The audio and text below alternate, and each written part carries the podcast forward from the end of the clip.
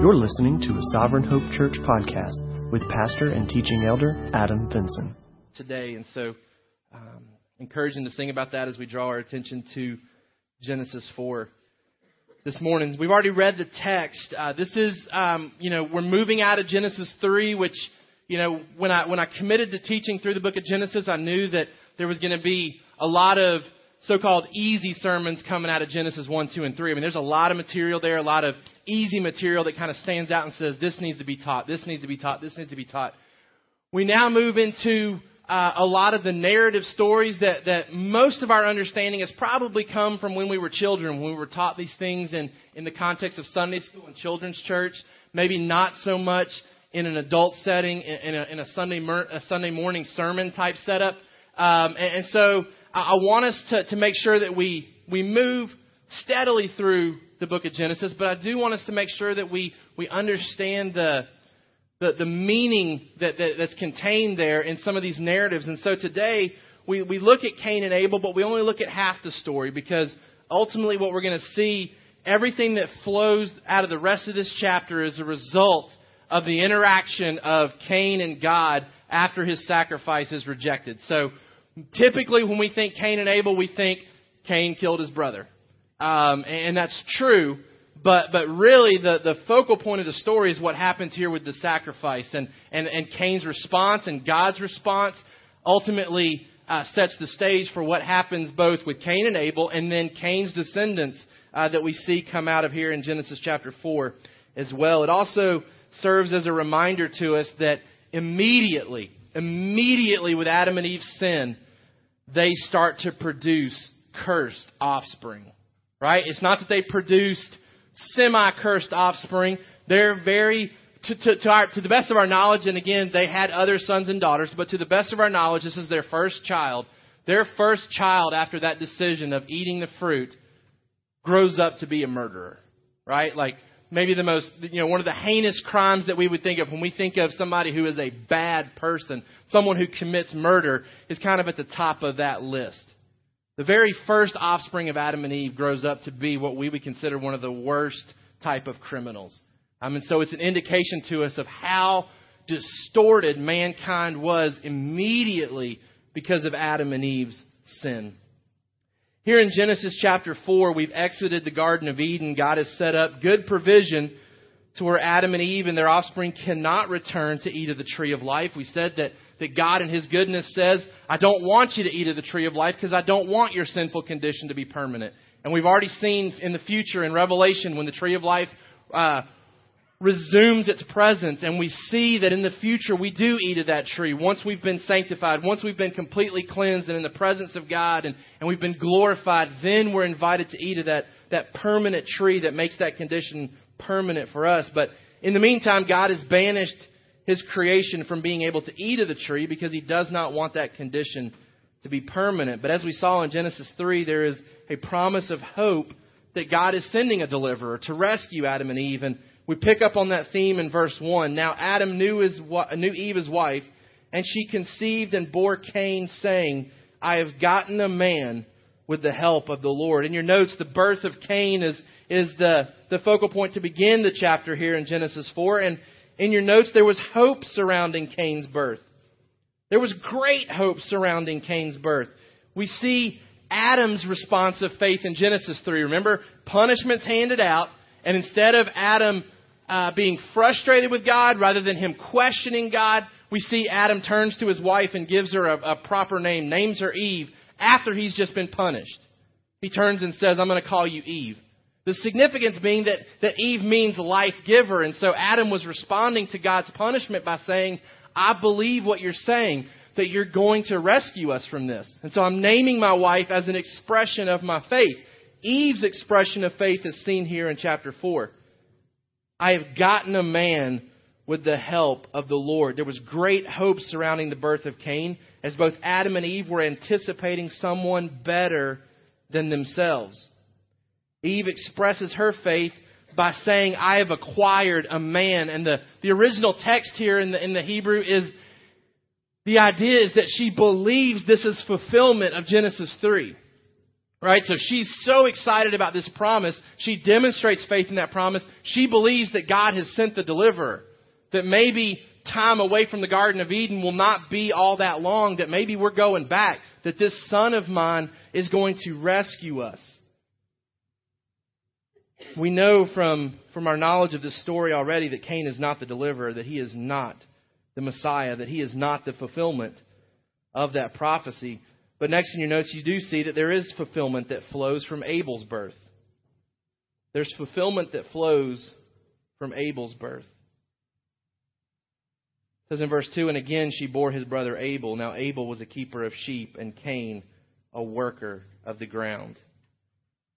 There's fulfillment that flows from Abel's birth. Going back to Genesis 3:15, you'll remember that, that God is in discussion with the serpent there, and he says, I will put enmity between you and the woman, and between your offspring and her offspring.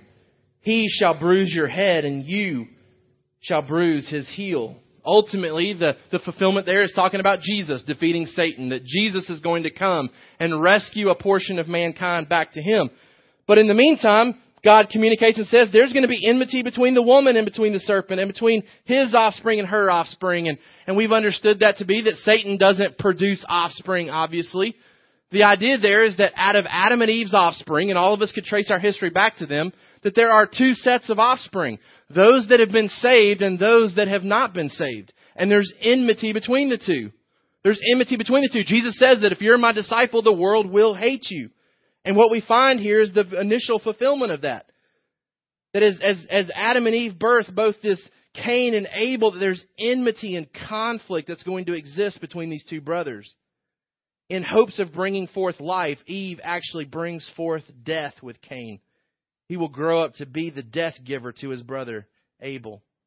The enmity promise finds fulfillment in the conflict between these two brothers the division that's based here is based on a love for others or a lack of love for others. So when we talk about the two offspring, the offspring of Satan, the offspring of, of Christ, or the offspring of Eve, it's always based on our love for others in 1 John chapter 3.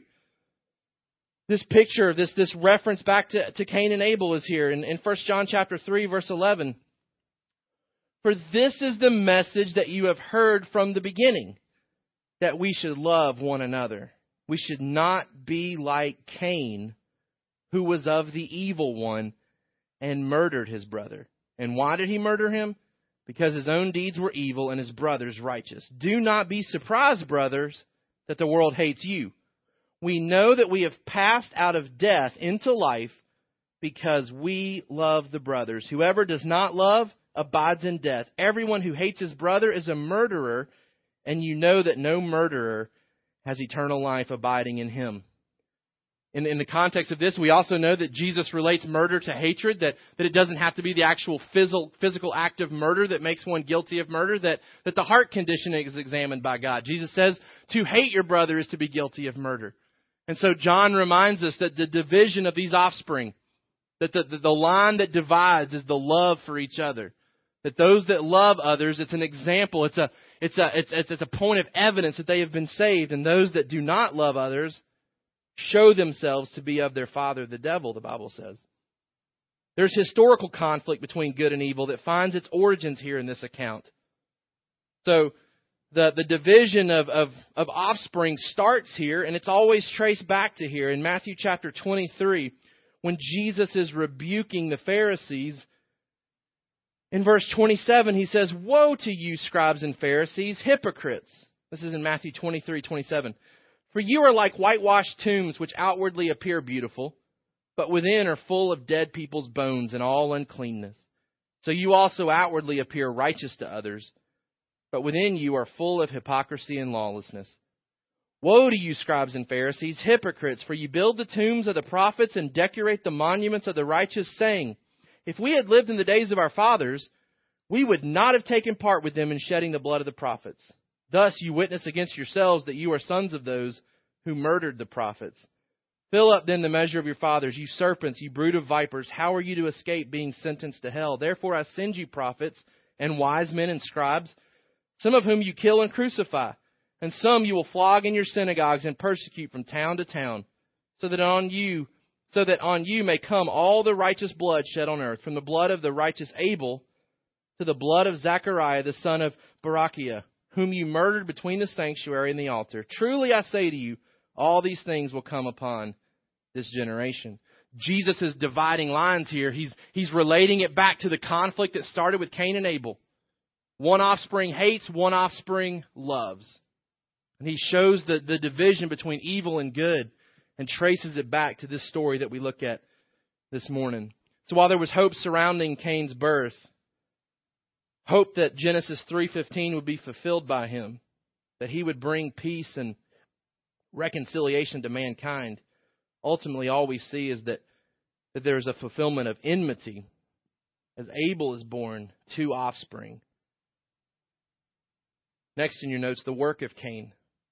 The work of Cain. We see that as Abel and Cain grow up, they both go in in separate directions as far as the work that they keep to. It says, Now Abel was a keeper of sheep, and Cain a worker of the ground.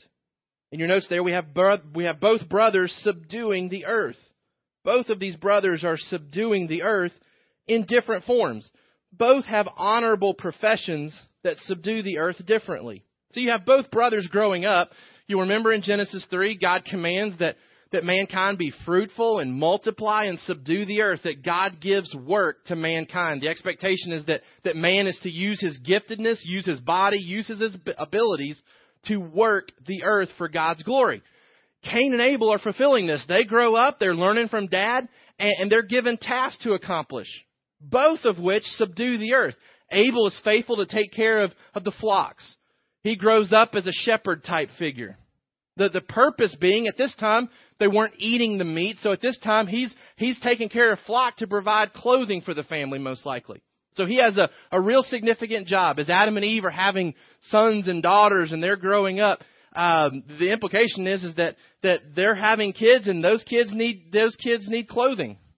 And, and they're tending to the kids at home, and so they put their, their older siblings to work. And so Cain and Abel are growing up and, and doing significant tasks for the family. Cain is working the ground. He's working the gardens. He's providing food for the family. Both individuals, both brothers with honorable professions, both subduing the earth obediently to what God has called them to do, both providing for their families. Abel providing food, Cain providing, uh, or Abel providing clothing, Cain providing the food for the family. Both have been gifted the honor of working.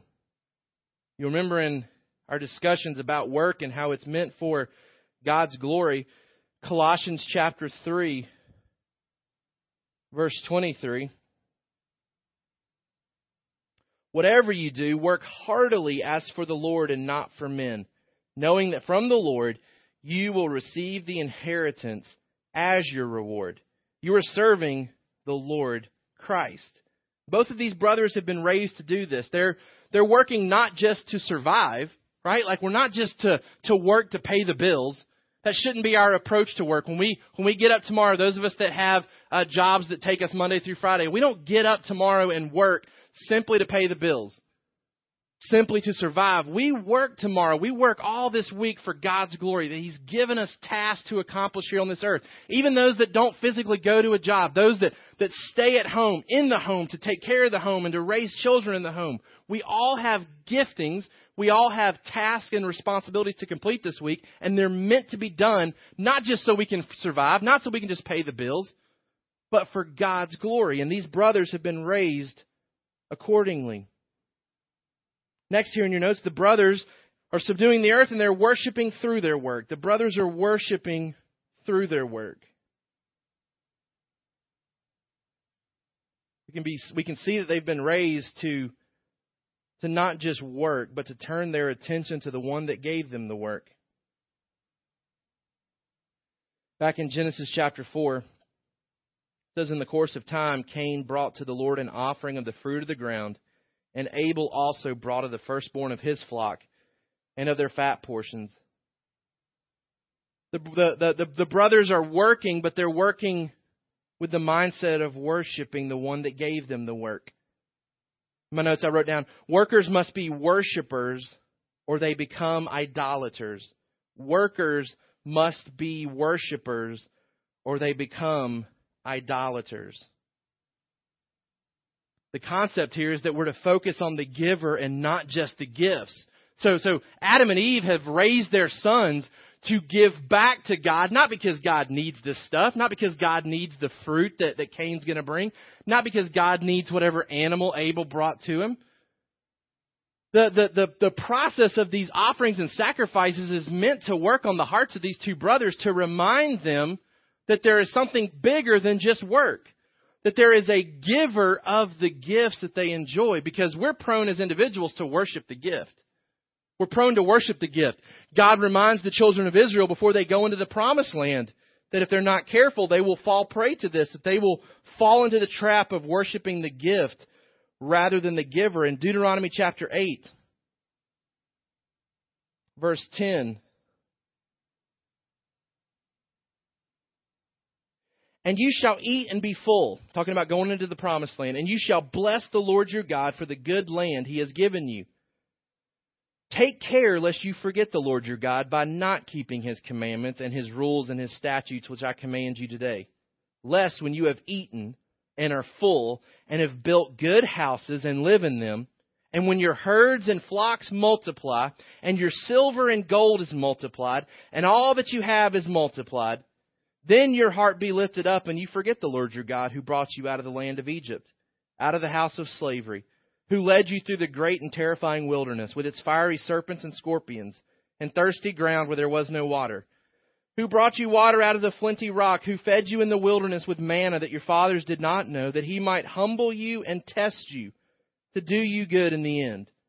Beware lest you say in your heart, My power and the might of my hand have gotten me this wealth.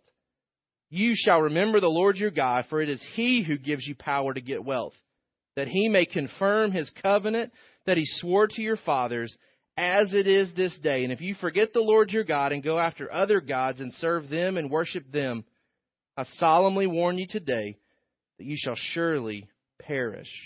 Like the nations that the Lord makes to perish before you, so shall you perish, because you would not obey the voice of the Lord your God. Adam and Eve have raised their sons to work hard and to produce fruit but to also be remembered constantly that God is the source of their prosperity. And their attention has to constantly come back to Him. And it's true for us today, right? So, so our Sunday gatherings, it would be, it would be far more enjoyable to our flesh probably to say, as Christians, that we have two day weekends that we can do absolutely whatever we want to right? We can we can go to the lake on a Friday night and spend the entire weekend we can, we can enjoy the fruit of our labor. We can enjoy the money and the prosperity. And, and why would we, why would we sacrifice a Sunday? Why would we have to carve out time in our schedule to come and sit and worship and listen to the word being taught? When we could be at home doing other things, working around the house, enjoying just another day of relaxation to help us work better the next week. Why would we come and give money to, to the church why, why, would we, why would we work hard all week and then give so that others in the church can be cared for when maybe they haven't worked as hard as we have? Right? Like if we're not careful, God says you fall into the mentality, you've built great houses, you've, you've produced a lot of wealth, and you say, I've done this, this, this is my accomplishment. He says, don't forget where it comes from. So part of the sacrifices and the offerings that were brought were meant to simply be a humble expression that it's not about me, it's not about what I've accomplished, that, that it reminds me of the source of everything that I have. So we come and worship on Sundays because it, it means that we come to encourage others, that, that our lives aren't just about us. As we're going to see later, that we're responsible to be our brother's keeper. The Bible says that we meet together to encourage one another so that we stay faithful. It's not just about you staying faithful, it's about others staying faithful to the end as well. That's why we meet together as a church family. It's why it's important to be a part of a church.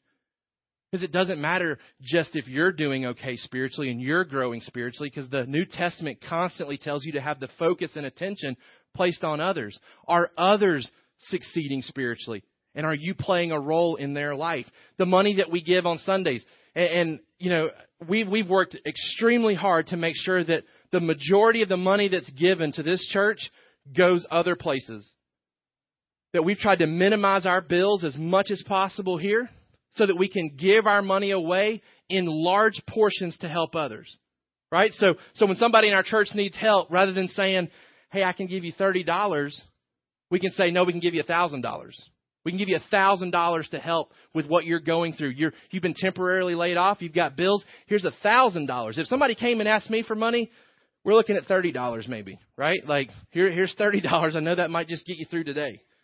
We, we give our money together here at Sovereign Hope so we can pool it together for big purposes that we couldn't accomplish individually. And it's meant to remind us that we worship the giver, not the gifts. We don't worship our bank accounts. We worship the one who fills our bank accounts, who's given us work, not just to survive, but to glorify him with our efforts. God says, don't forget this. Adam and Eve are trying to teach their sons, don't forget this. Which brings us to the third point here in our notes, the offering of Cain. So, so Cain and Abel have been born, they've grown up, they've gotten jobs, and they bring their offerings to the Lord. First, in your notes here, it's a learned response. It's a learned response.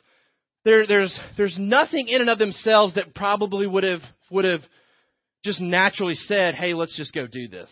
Let's just take, let's just take some of our fruit and let's just go give it back to God. This is a learned response. Either God had been communicating this expectation, or Adam and Eve had been communicating this expectation. But this is something I believe they've learned and, and grown up understanding that this is part of how we worship God. We learn how to worship from the one we are called to worship. So I believe that this, there were some guidelines or expectations that were communicated either directly from God or indirectly through Adam and Eve to their kids. The guidelines may have included specific times and places and ways for worshiping Yahweh. You'll see here in verse 3, in the course of time. Some of your translations may say, at the end of days. It's possible that this was what they did at the end of the week. That this is part of their, their Sabbath. Right? So God established the Sabbath. Uh, six days he worked, one day he rested. Some of your translations say at the end of days, which could be translated at the end of the week, they came, just as we do. Just as we do. We gather at what we typically view the end of our week, even though Sunday's the first day of the week. We gather together to worship, and it's possible that, that this was something they did every single week. It's possible that they had a specific place to go to. Dan and I were studying yesterday at McDonald's, and, and he was surprised to learn that every commentary that I read and looked at, the authors believe that their place of worship was the gate to the Garden of Eden. That, that as God established these cherubim and the, and the flaming swords, that it was a reminder this is as far as we can go. That we have been, we have been turned away from God's presence because of our sin, but we still have a responsibility to come to God and worship. And a lot of commentators believe that, that they came to a specific place. Now, is there significance in that? Maybe. Maybe in the sense that it, that it ties very well into the Old Testament Ark of the Covenant, where we have cherubim that rested over the mercy seat where they, where they performed sacrifices. But if nothing else, it gives me a visual that makes this more of a historical setting than what I'm typically. I typically, when I think of Cain and Abel, I think of the picture books that I grew up reading as a kid, like picture Bibles. This is a better setting for me than to see Cain and Abel on the side of a mountain with a tree offering sacrifices. It's much more awe inspiring for me to picture them at the Garden of Eden, where they are not allowed to go because of their sin, offering these sacrifices to God. Right? So, um, just to kind of give you a, a, setting, I don't know that there's a whole lot more reasoning for that, but just to give you a picture of, of where they may have been as they brought these offerings. It may not have been their first sacrifices either. This may have been something they had done as a family. Maybe this, they're transitioning now into adulthood and their expectation is to now do this on their own. But odds are this isn't the first time that they've done this, which implies that both Cain and Abel knew what was supposed to happen. So as Cain and Abel come, it may not have been a big surprise to, to Cain that his offering was not accepted because he knew the guidelines, he knew the expectations going into it. Which brings us to our next point. It was a learned response, but we have a faithful and a failed response. So the whole act of them coming in this, this way of worship is something that they've probably learned. We have one brother who's faithful in his, in his response and one that fails in his response. You discussed this morning why Abel's sacrifice was accepted and Cain's was rejected. Any thoughts on that that you came up with in your group? Why was one accepted and the other wasn't? Anything definitive that anybody decided that you can share? Was there a lot of uncertainty? Any thoughts at all? Mm-hmm. Okay.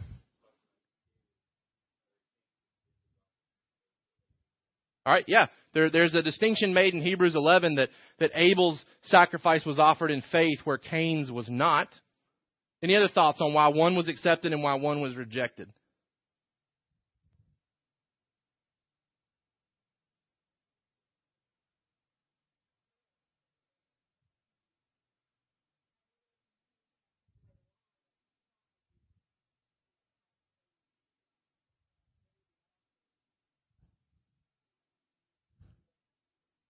Yep, which yeah, so so his heart con- one's heart condition was right, one's heart condition was wrong, which would would go back to the idea of one being offered in faith and and one not being offered in faith.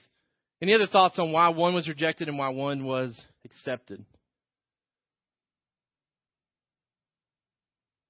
You already kind of skipped to the best response, um, but there's other responses as well. So if we're playing Family Feud, you already got like the top answer. Um, let's see if we can go for two and three underneath that.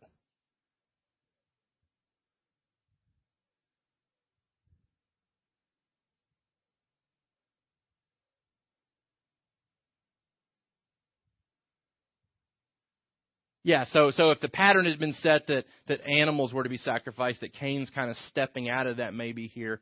Um, yeah, so a lot of people want to draw on the fact that Abel's was a blood sacrifice and Cain's was not. When we think of sacrifices, typically we think of blood sacrifices and and and animals being shed. But as we're going to see here in just a minute, there were a lot of non-blood sacrifices offered as part of the Old Testament law. Right? They were so they were called to bring produce as an act of worship. So, and the Old Testament law was a lot of times given in the context of things that were already happening. So, a lot of the Old Testament law was meant to redirect properly things that were already taking place. And so, um, there's nothing that would prohibit the idea that God was accepting of other people who had brought fruit and vegetables and, and the fruit of the ground uh, between here and between the Old Testament law being given. It was appropriate. It was right. Uh, there were there were times and, and, settings where it was right to bring those type of things. Um, but we're going to talk in a minute about the the blood sacrifice aspect and the non-blood aspect. Any other thoughts on why one was accepted and one was rejected?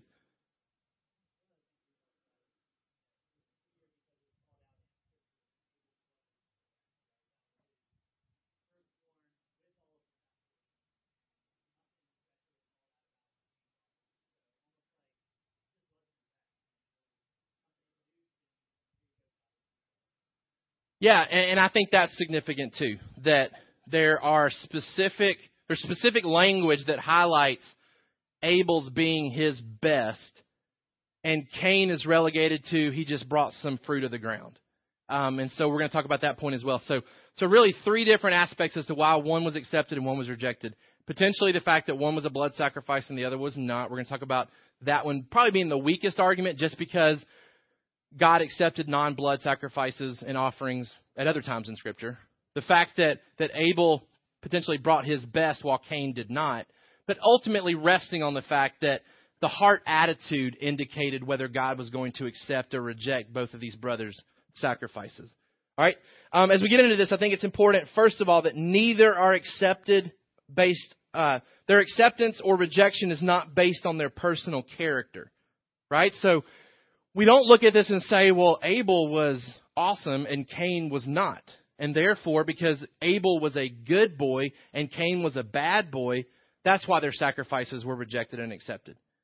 This, to me, looks so much like the uh, the Pharisee and the publican um, um, parable in Luke 18. Remember in Luke 18, 10 through 14, you've got the Pharisee who comes the, the tax collector who's also coming to worship. Pharisee says, Thank you, Lord, that you didn't make me like this guy. And, and to all, everyone else at that time, not understanding Pharisee in a negative context, right? So the negative connotation for Pharisee comes after Jesus shows up and basically makes it uncool to be a Pharisee. At the time, though, you would have seen the Pharisee walking in and saying, "That dude's that dude's sacrifice is being accepted. His prayers are being heard." You would have seen the tax collector walk in and think, "Not happening." All right, like like you're a cheater, you're a liar, which got me to thinking that that we've always been been probably taught that Abel was the good boy and Cain was the bad boy. It may have been the opposite from the parents' viewpoint. They may have said, "Man, Cain does everything right. Abel is our is our difficult one. Like we thought things would be easy because our first one was so easy, but Abel is a struggle."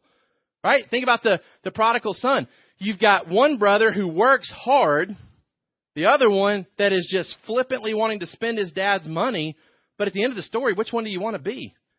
You want to be the kid that, that wasted all the money, right? Because at the end of the story, the good boy shows that his heart is just black and evil. So let's don't think that Abel is accepted because his previous life was so righteous that he comes and offers and God says, "Oh, thank you, Abel. You're you're so obedient. Of course I'll take this sacrifice." The fact that it is a blood sacrifice communicates that Abel says, "I'm not okay. I'm not okay. I'm not a righteous person. I'm not a good person." Right? Um, so neither are accepted or rejected based on their behavior. They're accepted or, um, and then it, there's there's the question as to how did they know their sacrifice was accepted or rejected? Um, it, it's very possible that it um, was very similar to what we think of when we think of Elijah and the prophets on Mount Carmel, where they're praying to God and, and fire comes down from heaven and consumes the sacrifice. That's not the only time that happens in Scripture. If you want to jot these down, we won't take time to look at them, but in Leviticus 9:24, uh, Judges 6:21, Leviticus 9:24, Judges 6:21, 1 Kings 18:38, 1 Chronicles 21:26, and 2 Chronicles 7:1. So Leviticus 9:24, Judges 6:21, 1 Kings 18:38, 1 Chronicles 21:26 and 2 Chronicles 7:1. These are all incidences where people offer sacrifices and they know God accepts it because fire comes down from heaven and consumes it. Again, I'm giving you that because I need you to understand that this is a historical story, right? It's not it's not made up, it's not a parable. So it helps if we're even picturing this story in our minds because this has such significance for us. It has to be it has to be historical. And we want to see it historically. So, in my mind, we're, we're, we're standing before the Garden of Eden. Uh, we've got cherubim here. They're offering sacrifices, and fire comes down on Abel's, and nothing happens to Cain's, right? And the question is why? So we start with the weaker argument, the blood sacrifice versus the fruit sacrifice.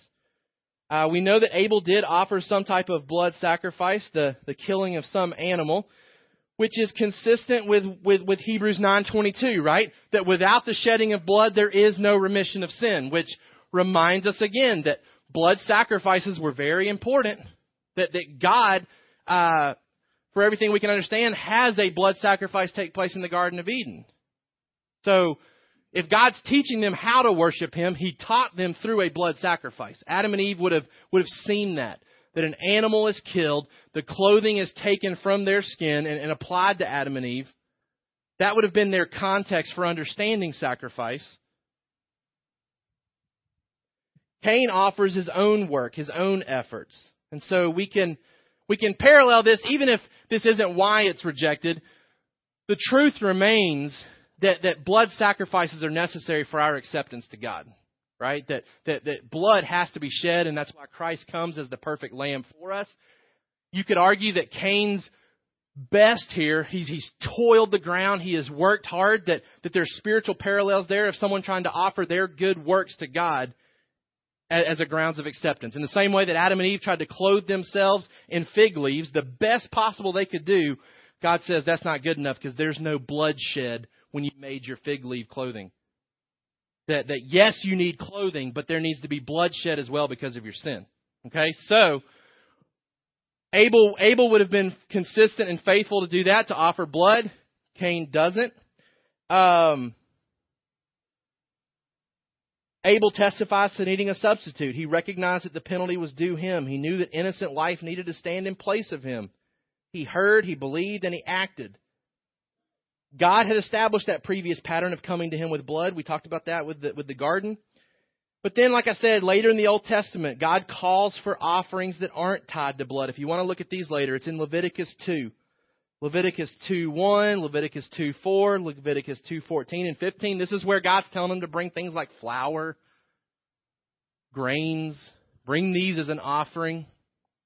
You know, we, we call for some of those things too when we when we stock people's pantries, right? It's a, it's an offering, it's a sacrifice. It's bring things that are at home, bring things that that you have purchased or, or made and, and developed with your own hands, bring them and sacrifice them. So, so it's not that God has always mandated blood sacrifices. That's kind of the weaker of the arguments. The firstborn versus some of the fruit. The, the idea that Cain didn't bring uh, his best.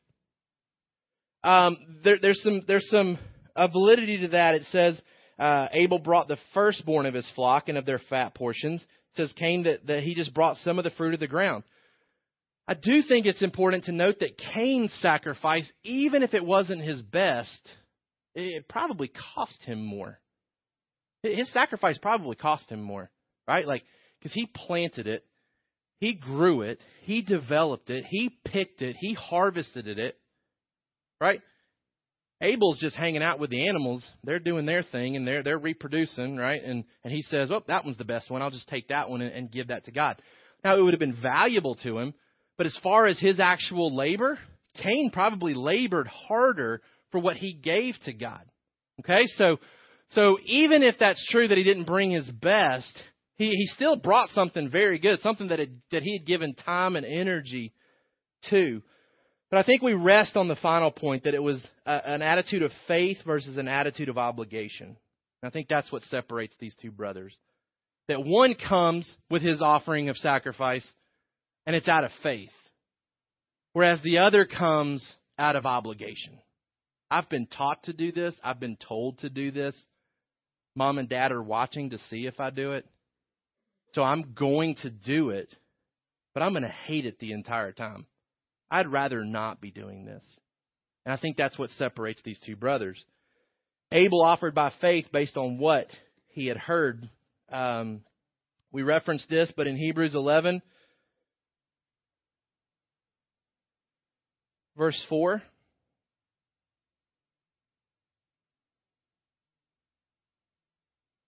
the description of the, of the, of the hall of faith and why they're in there. By faith, Abel offered to God a more acceptable sacrifice than Cain, through which he was commanded as righteous, or commended as righteous. God commending him by accepting his gifts, and through his faith, though he died, he still speaks.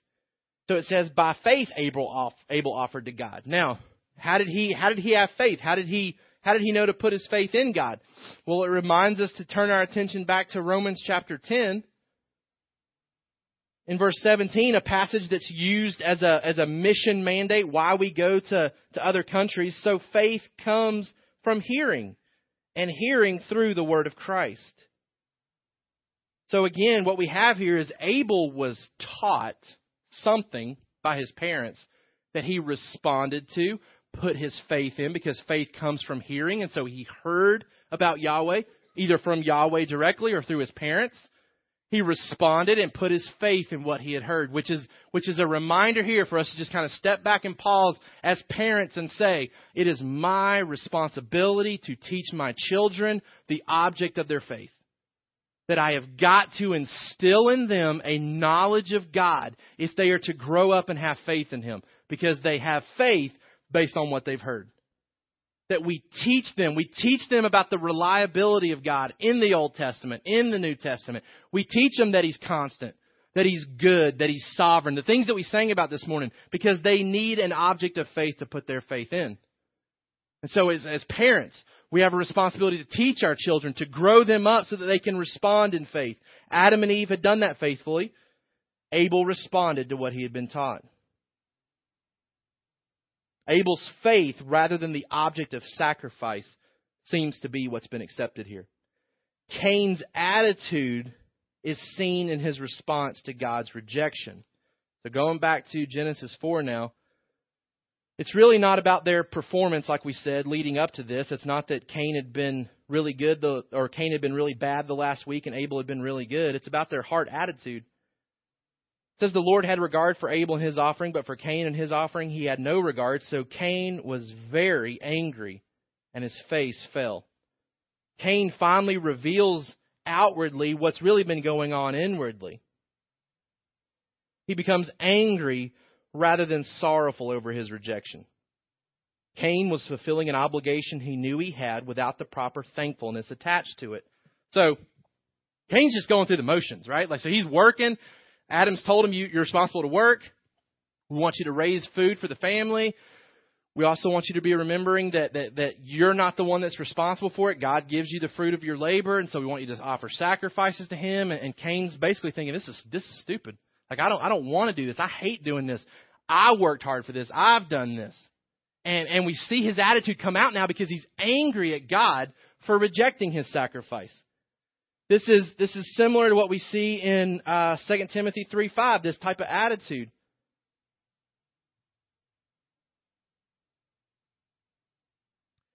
having the appearance of godliness but denying its power. It's the individual who goes through the motions. And again, Cain may have been a very good boy at home growing up. His parents may have been shocked by this, that he had given all the outward appearance of adhering to what they had told him to do. But then when it really comes push and shove, he's offered something and God rejects it.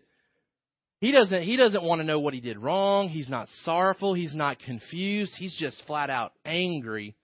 Here I am doing something I don't even want to do, and you're going to reject it. Seems to be the attitude here. There's frustration that if I've gone through all this effort and you still aren't going to accept it.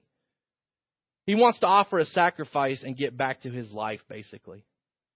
There's no expression of faith in God's ways. It's, it's the mindset here of let me get this over with. Let me offer this. Let me go home and do what I want to do type of mindset.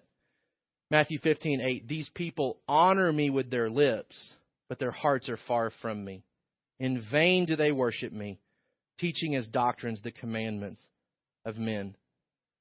This is essentially the first false religion that we have. It's effort minus the faith. It's let me do good things, appease you, so that I can go back and do what I want to do. This is this is the perspective that that most cultures had towards their gods, right?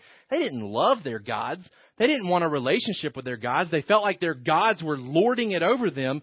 Let's give them whatever they want so they'll go away basically. Let's let's appease them, let's satisfy them so they don't get angry at us and hope that they'll just let us go back to doing what we want to do.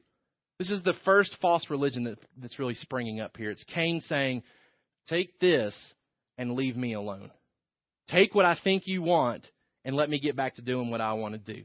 There's no faith being exercised in his offering here. We also know from Scripture that the best sacrifices don't guarantee acceptance, right? So in Isaiah 1, 11 through 13, Hosea 6, 6, Micah 6, 6 through 8, these are all passages where God tells his people, just stop. Just stop bringing the sacrifices. Your heart's not in it. I don't need this stuff. This stuff that you bring is meant to connect you and me together, and that's not happening. So he says, just stop. Stop bringing me this stuff. I don't care that you're bringing me even the right stuff. Your, your heart's not right, so I'm not interested, is basically God's response. So again, it goes back to did Abel offer the right thing and Cain didn't? Maybe, maybe not, but really the issue is the heart condition of what they offered and how they offered it, not actually the object of their offering. Okay? Um, ultimately, Cain wasn't rejected because of his offering. His offering was rejected because of Cain. His true heart is now seen by all. Some implications for us as a church today. God is to be worshiped God is to be worshiped.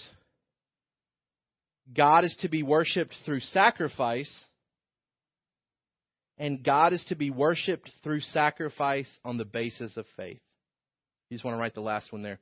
God is to be worshiped through sacrifice on the basis of faith.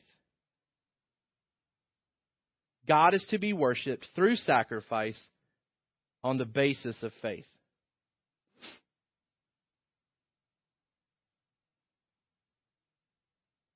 Now we don't we don't we don't offer animals as sacrifices, and the only time we ask for flour is when somebody moves into a new house, right? So, so we don't do it the same way as they did it in the Old Testament. We understand in the New Testament that we offer ourselves as living sacrifices. We, we understand that in the New Testament we are told to take care of the needs of others, which a lot of times happens monetarily. So as a church, we, we offer ourselves, we offer our time, our resources, and our money as sacrifices. But we can be we can be Abel or we can be Cain in that process. Right? You can come every week, you can volunteer to be in the nursery, you can give money in the back, you can show up at some of our service projects, and you can do it with the worst attitude possible, even if we don't even know you're doing it with the worst attitude possible. You can show up every week, you can show up at everything that we do because you feel like, I have to do this. I was raised this way, it's what I've always done. I'd feel bad if I wasn't here. So I'm going to come, but I'm going to hope that it doesn't go over today. I'm going to hope that I can get out as soon as possible. I'm going to hope we don't have anything extra scheduled this month. I'm going to hope it rains when we're supposed to serve at Memorial Day. Right? Like that can be your attitude. Here, here's the, here's the here's the money that I'm going to give. Right? That that that's how we offer ourselves like Cain. We come, we we do it, but but we're really of no value. And honestly, as leadership, we would say, just stop it. Like, just stop it. We don't need you to come and serve if your heart's not in it. Because a lot of times it does show, and it makes us feel like, man, I wish they just hadn't come. Like, I wish, I wish they would have just stayed at home. Right? Because we don't need your money. We don't need your time. We don't need your we resources. Right? God's going to provide that. But we want our church to be people like Abel who get excited about being able to offer. We want people to be excited when our budget rolls out and says, hey, our plan, our plan is to have thousands and thousands of dollars to give to a group of six to eight people that can go to Uganda and share Jesus with them. So when we ask for committed giving, we don't want to have to keep asking, hey, turn it in, turn it in, turn it in. We want it to be a response of, absolutely, absolutely, I want to give. Because God has blessed me, I'm going to give it away because I know this church is laboring hard to make sure that it's actually being given away. We want our sacrifices and our givings to be in, in the attitude of Abel and not Cain. We don't want people just going through the motions. God is to be worshiped through sacrifice on the basis of faith. Now let's look real quick at the rebuke of Cain. Where this, where this chapter will, will close today and sets the stage for what happens with uh, the murder. The rebuke of Cain. First of all, here we see the loving accountability of God. So we see Cain get very angry. The Lord said to Cain, Why are you angry, and why has your face fallen? If you do well, will you not be accepted? And if you do not do well, sin is crouching at the door. Its desire is for you. You must rule over it. I want you to see this passage in the context of what we want our accountability groups to be here at Sovereign Hope. Okay? I want you to see a God who is sovereign and in control that could turn Cain's heart any way that he wants to right now. But what we see God acting like is an accountability partner here. He, he, he's sitting down with Cain and says, okay, we got a problem.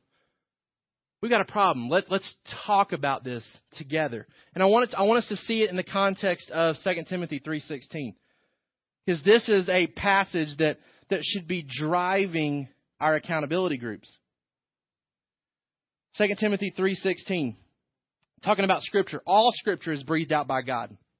It's profitable for teaching, for reproof, for correction, and for training in righteousness. Okay? So so God acts like an accountability partner here and he he walks through what scripture is here. So God's speaking scripture to, to Cain here. It's profitable for teaching, for reproof, for correction, for training in righteousness. God begins with the doctrine and reproof part. Doctrine and reproof. Basic, a basic knowledge of right and wrong. So, in this conversation that, that God is having with Cain, God comes to the center, just like in the garden, right? Adam and Eve are hiding, God seeks them out, and he confronts the foundational issue by asking Cain the why question.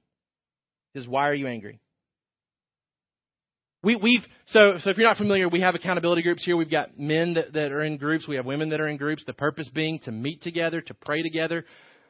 to confess sin together and to hold each other accountable when we're not in a meeting together, to, to text and call and email and see how each other's doing, and also to give you a handful of people to call upon because you can't call upon the leadership every time. Right? And so it's meant to be a security blanket where, hey, I've got individuals beyond the leadership that care about my soul and want to pray for me and encourage me. And we've challenged you in your accountability groups. It's not just about, here's what I did, here's what you did, let's pray about that. It's the why. Why do we do these things? We never stop the behavior. We never stop the sinful acts until we get to the heart of the issue. Why am I doing this? And God starts there here. He doesn't just come and say, Cain, it's wrong to be angry at me. Right? Like that, that's, that's, you know, it's wrong to do this, wrong to do this. We can approach accountability that way. Hey, I did this. You know that's wrong? Like, you, sh- you should know that's wrong, right? Instead, God comes and says, well, why, why are you angry? Talk to me about what, what, what's the root problem here. Why are you angry at me, Cain? It's similar to what he said to Jonah back in Jonah 4 4. Remember when we were going through Jonah? Jonah gets real mad when the Nineveh, Ninevites repent, and God says, Why are you angry? He's basically telling Cain, Can you justify your anger? Now, had Cain gone with this logic, had Cain really engaged in this conversation and said, Let's talk about that, God, why am I angry? God wants Cain to realize that the only one who should be angry is God over his sinful offering. Right? So, had they talked about it, had they talked about it, it would have gotten around to the fact that, Cain, I'm the one that's supposed to be angry here. Like, you brought me an offering with the worst attitude possible. I'm the sovereign creator of the universe. I've given you everything. And you're going to bring me some chump change with a poor attitude and expect me to bless you? That was the point in God asking the question. The question was, why are you angry? God could have gone further and said, why am I not angry at you? Because I'm demonstrating grace and forgiveness right now. And that's an important point. We don't see any punishment handed out to Cain here, right? There's no punishment. Now, punishment comes after he murders his brother, but God is really treating this like an accountability type setting. He's saying, Why are you angry? Why are you angry? I'm not, I'm not interested in disciplining you right now. Let's just talk about what the issue is. Why are you doing this? Why are you reacting this way? The injustice is in Cain's offering, not the rejection by God. Next, in that passage in 2 Timothy 3, Doctrine or proof, God goes to correction now. He shows how to make the right choice. God instructs Cain to make the right choice the next time. He offers grace and forgiveness. No punishment handed out here. It implies that Cain knows what the right choice was. So it, it, there's no indication here that Cain ignorantly offered this, thinking that God would accept it, and then he didn't. God says, if you do well, will you not be accepted? Basically, if you follow my instructions, if you follow my guidelines, won't you be accepted? He gives them that correction that's needed. He gives them that encouragement, that instruction to make the right choice the next time. Then he gives them instruction here. The consequence of the choice. God warns about the potential destruction if Cain does not repent. He says, if you do not do well, sin is crouching at the door. Its desire is for you, but you must rule over it. God warns about this destruction. He warns Cain that sin is not a master to take lightly. The picture here is of a of an animal that's waiting to pounce on him when he walks out the door every morning. He says, you need to you need to heighten your awareness. You need to be on red alert. There is sin that wants to tackle you right now that wants to obliterate you right now, that wants to destroy and wreck your life. He says, You need a wake up call. There's some anger that's festering here, but if it's not dealt with, you're going to be mastered by this. And too often times we take sin lightly, and then we, we gain a little bit of victory and think, okay, the battle's over. In, in Matthew 12, uh, we won't look at it, but in Matthew 12, 43 through 45, talks about a demon being cast out and, oh, victories happen, and then what? More of them come and invade. And that happens a lot of times in our accountability groups.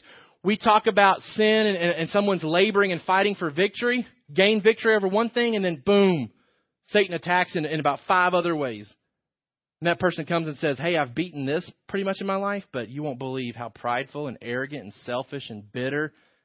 I'm starting to see those sins a lot more clearly now that I've dealt with this one sin. Sin is not to be taken lightly, and God says, Cain, don't don't think this is a joke. Like you're about to be you're about to be consumed by this if you're not careful. God knows what's coming. God knows he's going to kill Abel, but he's graciously communicating in advance to Cain the warning about it. We see the loving accountability of God, but then lastly, here we see the stubbornness in Cain's response. The stubbornness is seen that in verse 8, Cain goes and talks with Abel rather than sticking around and talking with God.